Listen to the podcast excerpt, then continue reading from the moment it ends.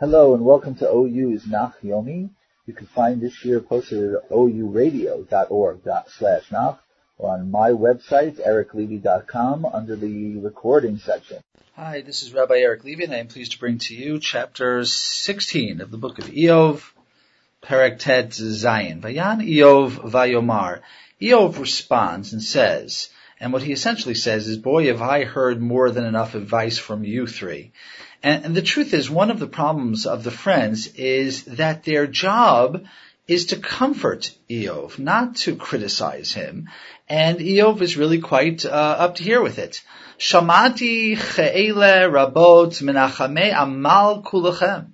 Words like these, I've heard them plenty. Or from context, he may actually be saying to them, I've heard enough of this. You are all comforters of toil or comforters of trouble, meaning that your comfort brings trouble and sorrow rather than relieving it as you're supposed to do. Is there no end to windy words? Else what motivates you that you keep on responding? Gam anochi kachem adabera Lu yesh nafshechem tachat nafshi, achbira aleichem bimilim, ve'ania aleichem bimo roshi. It's a very pretty verse, and it's a very long verse. It's very rare to have a verse this long in this book. And that's because Eov essentially surprises us mid-sentence. He's been complaining about the uh, inappropriateness of his friend's words and being so nasty to him. So here he begins the sentence by saying, I can also speak as you are speaking. If only you were in my place, but then he turns it around. Instead of saying that he would criticize and demonize them like they've been doing to him, Eov said he would never do such a thing. Instead, he says, I would join words together for you and I would shake my head for your sake. And these are positive things, not negative things. Achbira may come from the word lechaber, to join together, but it could also mean to adorn. It might even come from the word a charm or a spell, which is a chaver chever, which is to make a charm or a spell. But in any case, what Eov is saying is that he would use words to comfort comfort them. He would choose his words and weave his words in such a way that it would make them feel better, not worse. And that's the surprise of the verse, which means I would never behave the way you're behaving. I would give you strength with my mouth, that is the words of my mouth, and the movement of my lips would take away, yachsoch. And presumably what he means is take away your sorrow, not add to it. That's how you make a call to a person who is in mourning, not making them feel better by attempt, but attempting to make them feel, uh, not by, by making them feel worse, but by attempting to make them feel better. And now in verse 6, Eov responds to the question that his friends were always asking him, which is why he's talking so much. And according to his friends, his very conversation, his very speech against them and against God is a sin, and it incriminates him in his talking. That's what Eliphaz said most clearly in the last chapter. And also note that he's comparing his own own speech with the speech that he would have done had his friends been in trouble. For that speech, he said, my words would have been yachsoch. Note the word yachsoch. They would have taken away the pain. But my pain, im adabira lo yechasech ke'evi, ve'achadila mamini yahaloch. A very difficult verse, but I think it means this. If I talk, my own pain will not be removed. That is, had I been talking to you and you were in terrible straits, I would have been yachsoch. But even if I try talking to myself, no matter what I say, lo yechasech, my words will not be removed from pain. But you know what? If I remain silent, what do you think that it would leave me? What I think that means is, do you really think my, its silence will improve my lot? So what he's saying is, I'm damned if I do and I'm damned if I don't. If I suffer, I'm going to suffer whether I talk, and I'm going to suffer if I don't talk, so I might as well talk and say what I feel. And in the following verses, Eov explains exactly the source of the pain, which is going to going to be you know just as horrible whether he speaks or not.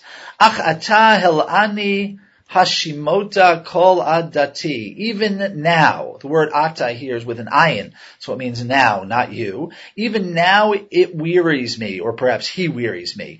If I translated it, it means the pain that is sent my way wearies me. But he might mean he, God, wearies me. And then after speaking about what God is doing to him in third person, he turns directly to God and says, Hashimota kol adata, adati. You, that is directly speaking to God, have caused desolation on my Ada, my friends, my family, my group.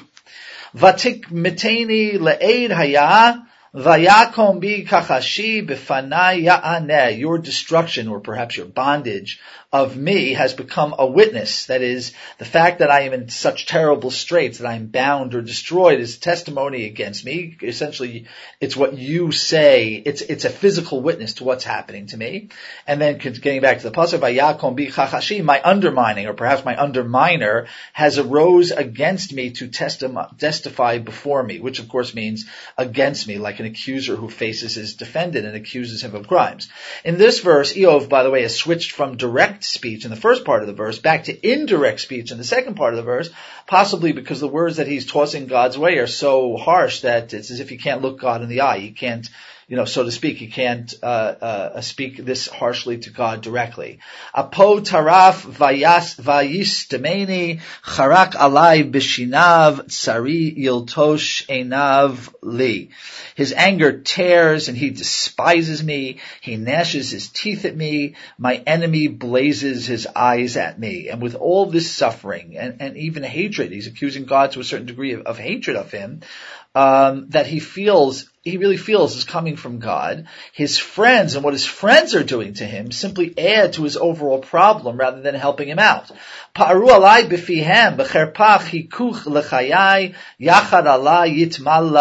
They open their mouths against me. The word par means to open in the sense of swallowing something whole, to devour.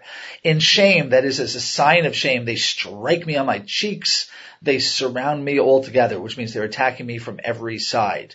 And now, after that one sharp comment about his friend's failure to help him out because God is really coming at him, he returns back to his complaint against God. Yazgireni el el avil, va'al yidei rishayim yirteni. God hands me over to the unjust, and through the hands, or perhaps into the hands of the wicked, he, God, leads me astray. Now the Avil here and the Rishaim, mm, I mean, if we want to keep within the context of him also complaining about his friends, he's saying that God is uh, handing him over to the mercy of his friends who are wicked and evil. Or maybe he's just referring to in general the people who have attacked his family and the, uh, and the troubles that uh, have been caused him. And, and, and don't forget, there's always the Satan hanging in the background. For instance, that word, the last word in this sentence was uh, Rishaim Yirtani, which I translated translated as lead me astray. God leads me astray. It's a very difficult word, yirtani, but it is parallel to the word yazgireni in the same verse,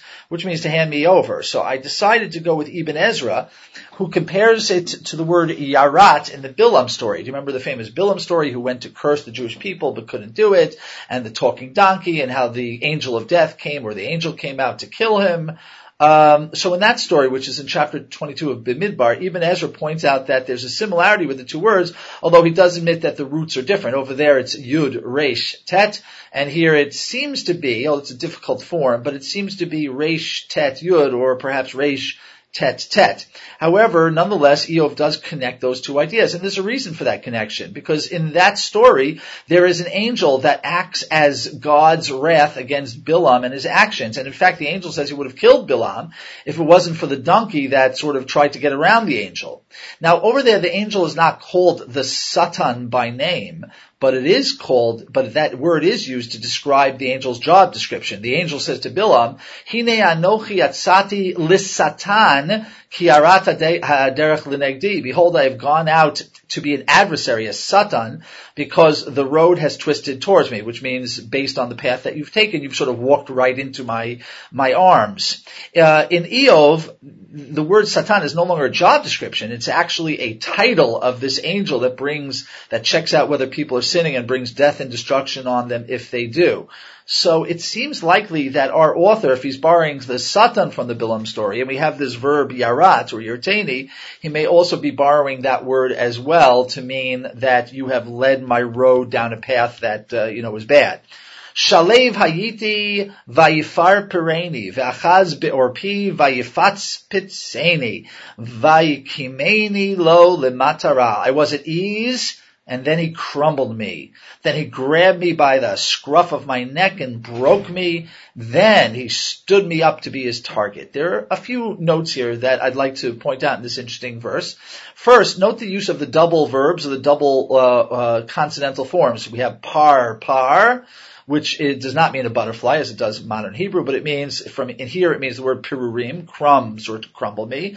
We also have the word pates, which is similar to the modern Hebrew word liftzot, to explode.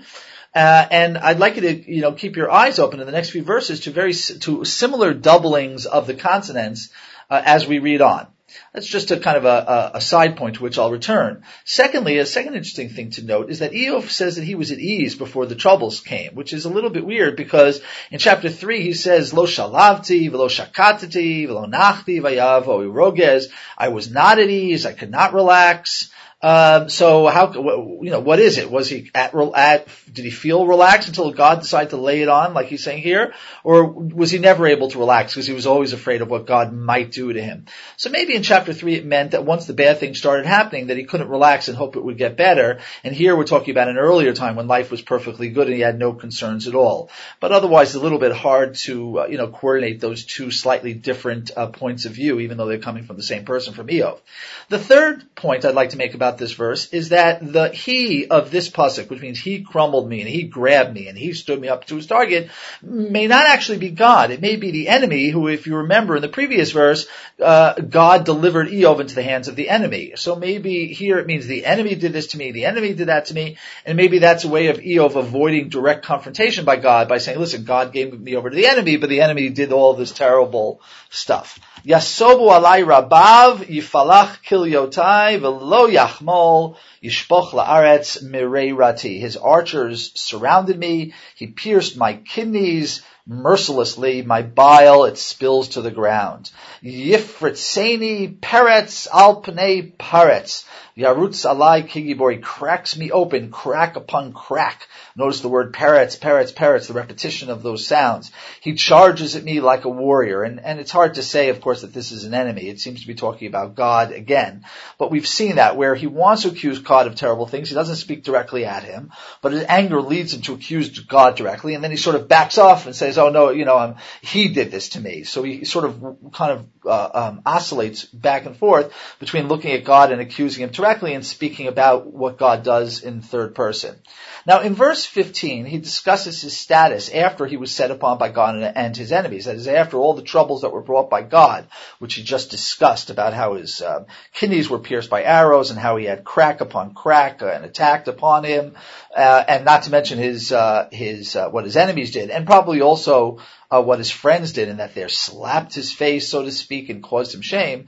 So now he says, Sak tafarti ale gildi ve'olalti be'afar karni. I stitched sackcloth on my skin and I soiled my horns in the dust. Uh, the word karen, karni, uh, probably means horns, which of course is metaphoric. It's a symbol meaning the glory and the crown of man when he's doing well. Uh, it could also mean the shine, the lakrin or means the shine that comes off the face. So we would then translate the word, the shine of my face was covered in the dust. But either way, the word sak that he wears and the afar or the afer, the, the dust that he uh, uh, covers himself in, these are all classic symbols of mourning, which is in fact exactly what we saw Eov did in chapter 2 after suffering so much and he covered himself in ashes and wore sackcloth as people do when they are in mourning. But he goes on, panai chamar maru mini bechi Va'al af apai tzal mavet. My face is darkened, or perhaps chamar maru means reddened, since in Arabic the word hamar uh, means the color of fresh blood. That's in modern Arabic as well as ancient. Uh, my face is, is blood red from crying, and on my eyelids is darkness. And of course, the word salmavet brings to mind, uh, you know, the oncoming death and not just darkness. Notice again, by the way, the doubling of these letters: afapai, afaf, twice, and chamar maru, chamar mar. These are all doubled uh, consonants, and maybe all this double consonants, which appears over and over again. Parrots, parrots, parrots. All of this may be an indication of maybe stuttering to get the sense that Eov is kind of stuttering over his word in sorrow, or uh, maybe the author is just trying to keep our interest by varying the uh, poetic style. And now Eov gets to something that he has hinted at before, and it's the thing that bothers him more than anything else. All of these punishments and all of this suffering, all of his suffering, lo chamas bechapai utfilati zaka. Though there is no injustice in my hands and my prayers are pure. Now in previous chapters, Eov asked God and he asked his friends to, if he was really a sinner to show him his sins, if he had any. But here he stresses, says it straight out, I am innocent. There is no injustice in my hands. And therefore, Eretz al v'al tehi makom l'za'akati. Let the earth not cover up my blood and don't let there be a place for my scream. Uh, that is, don't let my scream or the screams of my blood be contained in some place. Uh, that it, let it ring out. And, and the reference here, to my mind, is clear. It seems to be the unjust murder of Hevel in the book of Genesis, in the beginning of Bereshit, by his brother Cain. And after the murder, God says to Cain, Kol soakim min ha'adama. Listen uh, to the sound of your brother's blood, which screams up to me from the ground.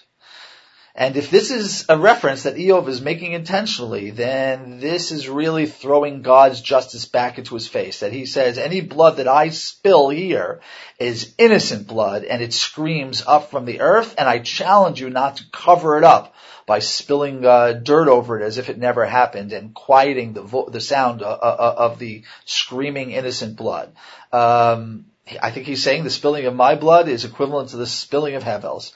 And to be honest, it's hard to think of a more audacious, uh, you know, just a, a, more in-your-face thing to accuse God of. Now, of course, he's speaking abstractly. He doesn't say, "You, God, don't cover up my blood." He speaks abstractly. Let the earth not cover up my blood. But there's no question that it's a rough, rough thing to say. Gam ata hine vashamayim edi v'sahadi. Perhaps maybe to soften the accusation of the last verse that God is is killing him unjustly and, and, there's a potential that it will all be covered up and he's demanding that it not be covered up. So he says about God in this verse, even now, gamata, I have a witness in heaven. My witness is on high. The word sahadi is Arabic for aid, for witness. Um, and I think to a certain degree this places a faith in God. That is, for all he's yelling about God and saying that none of this is, is fair, he's saying on the other hand, I believe in God and I know that God knows the truth and I know that God is my witness and he's the best witness. He's the top witness. So now it's just a question of bringing his case to court. And whereas before we've only spoken about one court case that Eov wants, the court case against God. If you remember, he was he started this chapter by complaining against his, his friends because instead of comforting him, they criticized him and vilified him and he's saying that's not what he would have done in their place. In fact, that's the wrong thing to do when you're coming to the house of a mourner.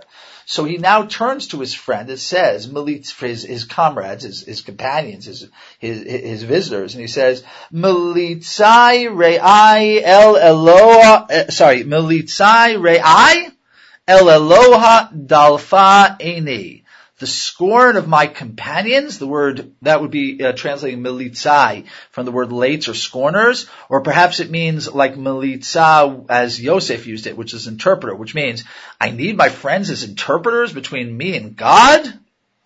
Either way, the answer is no. Rather, el Eloah dalafa'ini. It is to God that I will drip my eye, that my eyes will drip tears. V'yochach legever imeloah uven adam l'reyehu. Let him, that is God, make a court date, court date between man, myself, and him, God, and also between man and his companion. U vein adam l'reyehu, which I think means between man and my so-called friends, because all they're doing is scorning me, and I will not have a communication or a court case with them. I will turn to God and demand that He bring them to task for the words, for their inappropriate behavior in this circumstance.